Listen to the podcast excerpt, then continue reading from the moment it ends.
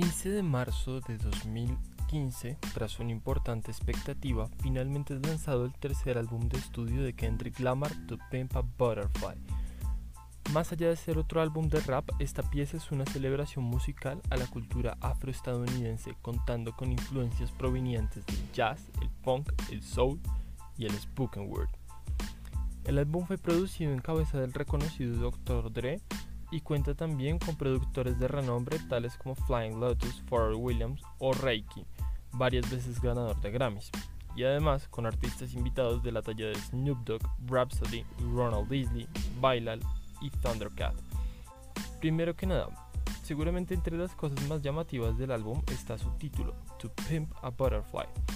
No es una frase que se pueda traducir con el mismo significado al español, dado que los significados de pimp son extremadamente diversos y dan al título una ambigüedad bastante curiosa. Pimp puede significar proxeneta o prostituta, pero al mismo tiempo también lleva la connotación de engallar o tunear, y al mismo tiempo puede verse relacionado con el publicitar o vender. Estos son los significados más recurrentes, pero la verdad es que en el inglés pimp es una palabra bastante ambigua lo que deja abierta la posibilidad interpretativa del título del álbum para el receptor, tanto para relacionar pimp a uno de los significados explicados, como para interpretar la ambigüedad del título como parte de la obra. Al álbum se le puede dar como punto de inicio el Jesus Tour de Kanye West, en el que Kendrick participó. Durante este tiempo, Kendrick escribió la letra de Mortal Man y Flying Lotus comenzó a mostrarle a Lamar distintas pistas de las cuales en la versión final del álbum solo quedó seleccionada Weasley's Theory, la cual además es la canción que abre el álbum. Con Weasley's Theory, como ya dijimos, siendo esta la canción que abre el álbum, a su vez, esta canción comienza con un sample de la canción Every N-Word is a Star del cantante jamaiquino Boris Gardner. Este comienzo pienso que es significativo en cuanto te anuncia desde el principio que este pretende ser un álbum de alguna forma dirigido a la comunidad afro. Dentro de esta primera canción se puede escuchar al reconocido George Clinton y varias líneas de bajo realizadas por Thundercat, quien veremos que tiene una importante participación dentro de este trabajo. Lamar mencionó que esta canción es una forma de reconectarse con el barrio y su propia historia, y que de la misma forma fue la, fue la canción que inspiró la portada del álbum. With This Theory termina precisamente con una nota de saxofón que conecta con el primer interludio del álbum, For Free. Si bien esta canción no tiene un contenido lirical con un mensaje tan contundente como los que suele llevar Lamar en sus canciones, Cabe resaltar que en el aspecto netamente musical, esta es una de las mejores canciones del álbum, donde se evidencia una clara influencia del hard bop y el jazz up tempo. Además, el flow y los tipos de rima que es posible escuchar son excepcionales. En cuanto a la estructura y forma se refiere, no solo dentro de la discografía de Lamar, sino también dentro de la historia del rap. Cabe resaltar que el piano en esta canción fue tocado por Robert Glasper, un importante pianista y productor afroestadounidense.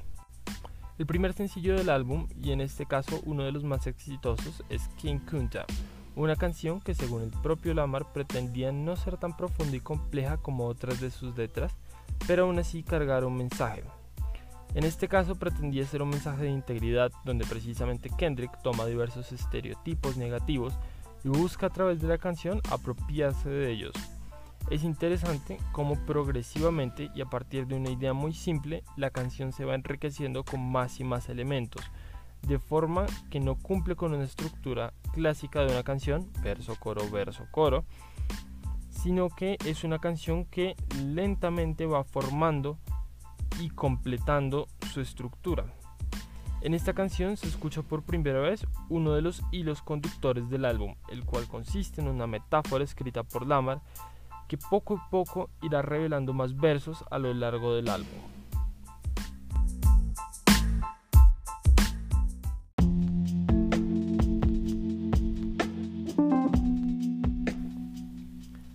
La siguiente canción es una de las más invisibilizadas, sin embargo cuenta con varios detalles interesantes. Institutionalized en cuestión fue producida por el ya mencionado Reiki, y es evidente que el trabajo musical detrás de esta es más complejo de lo que aparenta, porque a partir de instrumentos, entre comillas, poco ruidosos, la canción te sumerge completamente en una atmósfera distinguida y muy llena. Cuenta además con la colaboración del reconocido Snoop Dogg y varios vocals realizados por Bible y Anna Weiss. Líricamente, aunque no es mala, no llega al nivel de otras canciones del álbum y entiendo que por eso no sea la más destacada de este LP.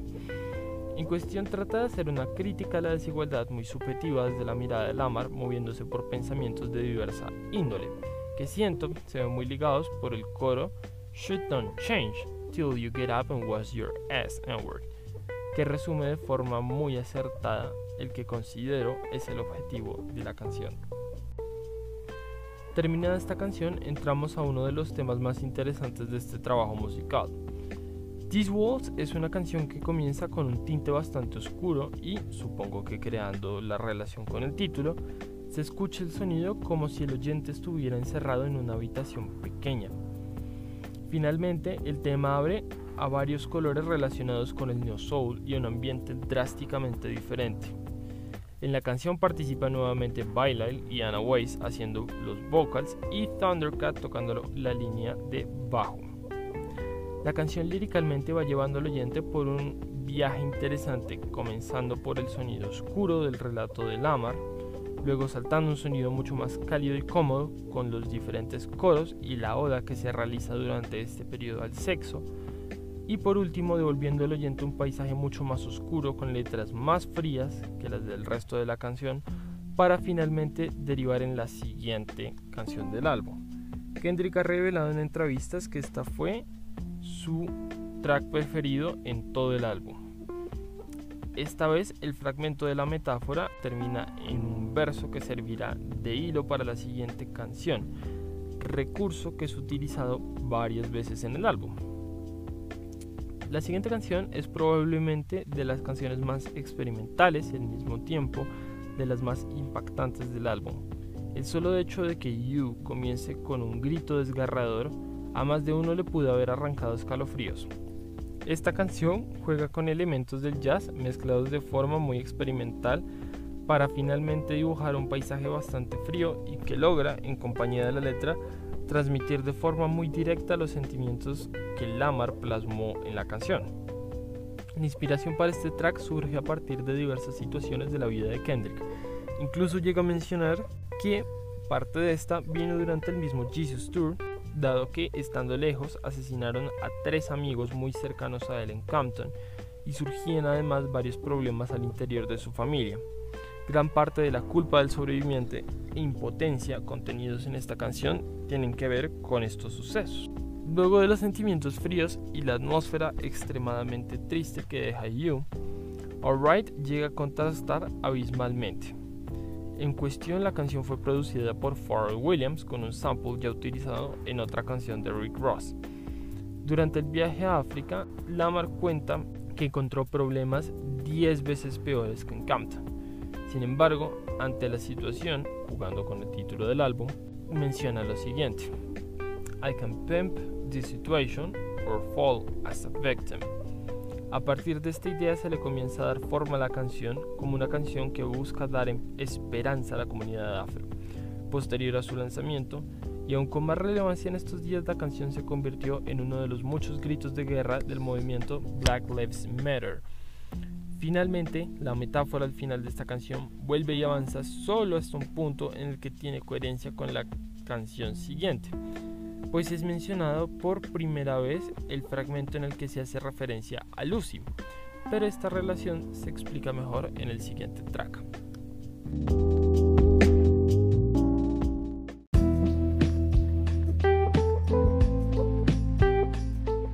El segundo interludio del álbum, For Sale, es probablemente una de las canciones más experimentales y a la vez más macabras del álbum. Comienza por ambientar con una instrumental bastante clara, con unos coros que cantan de forma muy alegre y una serie de sonidos que parecen sacados de una película de hadas. Pero la letra, al mismo tiempo, es una especie de conversación de Kendrick con Lucy. ¿Pero quién es Lucy? Ya habiéndose mencionado en el fragmento de la metáfora de Alright, Kendrick menciona en una entrevista que Lucy durante esta canción y lo que resta del álbum siempre hace referencia a Lucifer. Entonces, esta canción en realidad es una especie de intento de Lucifer por atraer a Kendrick a sus tentaciones, prometiendo que va a mejorar su vida, que va a sacar a su mamá de Campton, que lo va a llenar de lujos, que le va a dejar mucho tiempo libre. Sin embargo, al final del track, una forma de mostrar en realidad que todo eran ilusiones de Lucifer es la forma en que el instrumental se va desafinando, ralentizando y finalmente desintegrando, dando paso nuevamente a la metáfora de Lamar, que esta vez termina con la frase Until I came home, hasta que vine a casa, que es la forma en que se relaciona esta canción con la siguiente. Si bien en la canción anterior vemos este alejamiento que tiene Kendrick de la realidad con todas las tentaciones que le tiende Lucifer, Moma es una canción que precisamente lo vuelve a aterrizar. Y conectando con el final de la metáfora, es una canción en la que Kendrick expresa una especie, una especie de regreso a casa. Especialmente se evidencia esto en el coro que dice We've been waiting for you. Además, se evidencia que este regreso en la forma en que Kendrick exhibe sus pensamientos en una estrofa durante la que dice saber todo, pero al final cierra diciendo Until I realized I didn't know shit the day I came home, hasta que me di cuenta que no sabía una mierda el día que vine a casa. Tras esta especie de aterrizaje, el beat de la canción se acelera y Lamar empieza a rapear a doble tempo, al mismo tiempo que parece estar cayendo en una crisis existencial. Al mismo tiempo que comienza a tener un diálogo interno en el que contempla incluso el suicidio. La canción termina en un fade out, lo que por lo menos a mí en lo personal me genera una sensación de que esta crisis aparentemente queda como un problema inconcluso. Hub Politics es una canción en la que Kendrick denuncia que a pesar de la fama sigue siendo un tipo de Compton y un tipo real, y entre otros temas saca a la luz diversos problemas sociales de la sociedad estadounidense, por ejemplo, llega a cuestionar la idea del bipartidismo político y la lucha entre bandas en el país usando juegos de palabras tales como Democrats y Republicans, el cual hace referencia a los dos partidos y las dos bandas más grandes de Estados Unidos.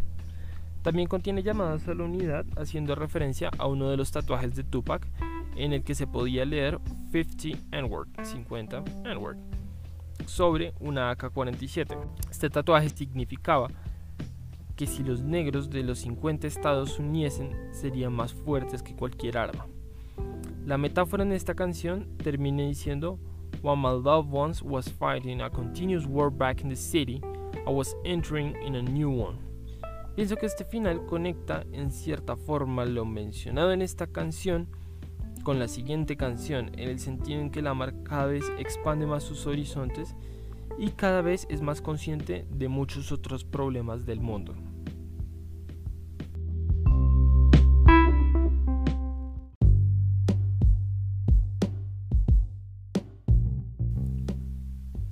How Much a Dollar Costs es una canción que surge a partir de una experiencia de Kendrick en su viaje a Johannesburgo. Pero antes de entender completamente la anécdota, hay que entender parte del contexto donde se crió Kendrick. Aproximadamente entre 1980 y 1990 se dio en Estados Unidos un fenómeno al que hoy en día se le llama la epidemia del crack, pues durante este periodo hubo un importante aumento del consumo de crack en grandes centros urbanos, especialmente en las denominadas trap houses, a la vez que se intensificaban problemas sociales tales como la indigencia, los robos y el crimen organizado. Por lo tanto, es muy común que los indigentes allá pidan limosna para luego consumirla en crack. Volviendo a la anécdota, puntualmente cuenta que en algún momento paró en una gasolinera y mientras estaba allí, un indigente se le acercó a pedir limosna. Como de costumbre, Lamar intentó despacharlo rápido. Comúnmente en Compton, él presumiría que el indigente iba a gastar el dinero en fumar o meter crack, como ya mencioné. Pero a ello, en medio del intercambio, el indigente le contestó, God bless you, que Dios te bendiga. Y en ese momento Lamar sintió que Dios, le hablaba a través del indigente. Luego comenzó a reflexionar alrededor del tema, siendo él un cristiano devoto, y comenzó a hacerse la pregunta, ¿qué tal si un indigente es la forma mortal de un ángel? A partir de esta experiencia y estas reflexiones termina por escribir la canción. Complexion es una canción que busca hacer una celebración a los rasgos de la raza afro, a la vez que busca disipar las diferencias que se crean entre personas negras por ser algunos más mestizos que otros. Precisamente el coro de la canción dice Complexion don't mean a thing, y Lamar más adelante refuerza esta idea diciendo Dark as the midnight hour or bright as the morning sun. Give a fuck about your complexion, I know what the Germans done entregando además una importante crítica al colonialismo y al neocolonialismo. La colaboración de Rhapsody en esta canción estuvo planeada desde el principio, pues Lamar siempre quiso que ella apareciera. Al final de la canción se torna mucho más oscura y Kendrick comienza a retratar imágenes que van desde adolescentes con armas hasta el infierno en la tierra hecho por las minas. Kendrick en esta parte intenta explicar cómo él ve la manifestación de Lucifer encarnada en el hecho de que se haya enseñado a los negros a odiarse a sí mismos y a odiarse entre ellos. Además, estas palabras sirven de preámbulo para la siguiente canción. The Black Bearer es una de las canciones más controversiales y el lírica más punzante en la carrera de Kendrick e incluso en la historia del rap. Es una canción que cuenta con un recurso muy curioso. Durante toda la canción, Kendrick habla de la hipocresía, de la emancipación de un negro, del odio que tiene un blanco contra él, aparentemente un odio racial, pero al mismo tiempo es una canción que deja varias lagunas y ambigüedades en varias de las cosas que Lamar pudo querer decir. Sin embargo, al final, la canción toma un giro inesperado cuando todo el sentido cambia hacia él y es explicada la hipocresía que menciona todo el tiempo. En las últimas líneas menciona So what I did weep when Tyrone Martin was on the street, when gang banging made me kill a N-word blacker than me. Entonces, porque lloré cuando Tyrone Martin estaba en la calle, cuando las pantillas me hacen matar a un negro más negro que yo. En este momento todo el sentido de la canción se revierte y te das cuenta que el odio es odio que Lamar siente de alguna manera hacia, mí, hacia sí mismo. Y se aclara la razón por la que se declara el más grande hipócrita en 2015. Cuando en una entrevista se le preguntó sobre la canción, él respondió que no era una canción escrita sobre o para la comunidad afroestadounidense. Era una canción de él para él y ante esto rescató la cita. No puedo olvidar 20 años, de donde vengo.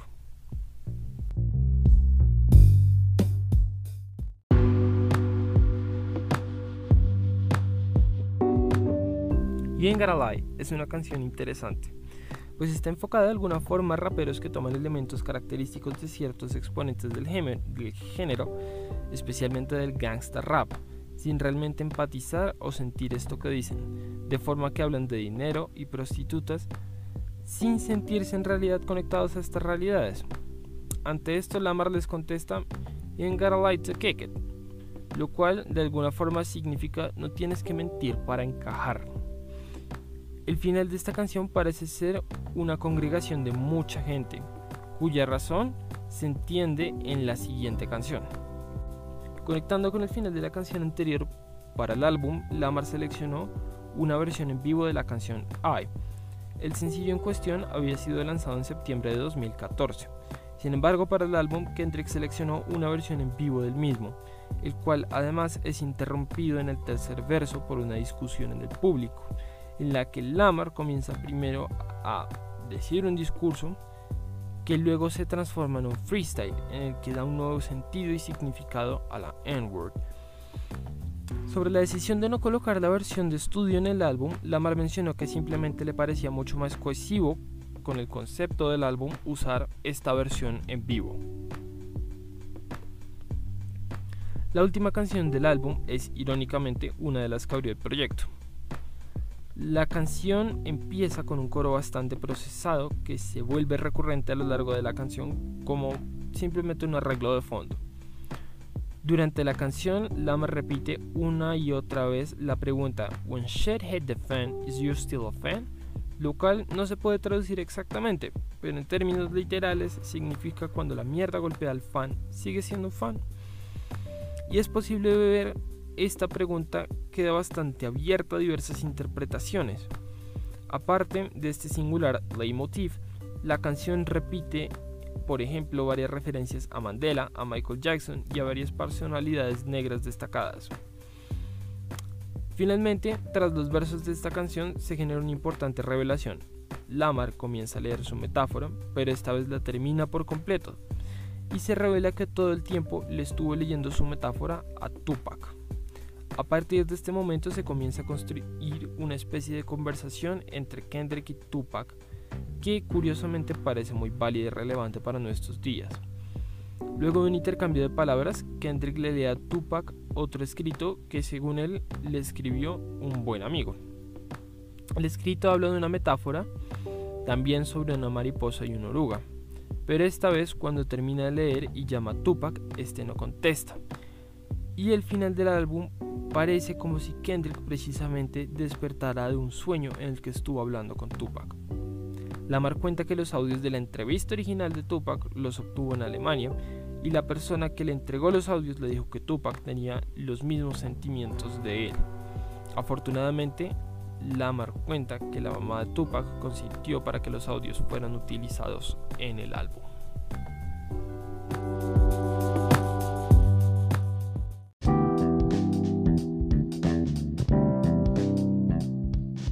El álbum fue muy aclamado por la crítica. Por lo general, su puntuación promedio estaba por encima de 9 sobre 10. Se le llegó a llamar un panteón para el empoderamiento racial y la mayoría de las reseñas apuntan a que este álbum será recordado por las décadas venideras como un clásico. Es especialmente prominente el hecho de que Kendrick para el 2015 seguía siendo un artista en crecimiento, o mejor dicho, no era un artista completamente mainstream, pues hasta el momento su único gran éxito había sido Good Kid Mad City. Y aunque ya existía sobre él una gran expectativa, absolutamente nadie se esperaba un álbum de la calidad de To Pimp a Butterfly, y mucho menos un álbum tan poco convencional y experimental. En mi opinión, el álbum constituye una pieza sólida. No siento elementos sobrantes ni elementos faltantes.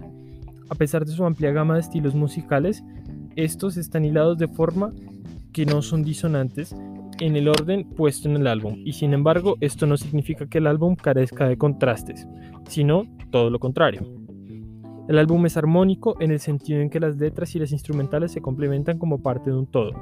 Aparte de lo mencionado, me parece importante resaltar el rescate que hizo a diversos estilos de música afroamericana, To Pimp a Butterfly llegó en un momento en el que el jazz pasaba por un periodo duro, donde era el segundo género menos escuchado, solo superado por la música infantil. Este álbum definitivamente marcó un hito en la historia y marcó una generación, entregando una nueva forma de hacer música, que si bien venía gestándose, estalla en este episodio de fusión entre lo vanguardista y lo clásico.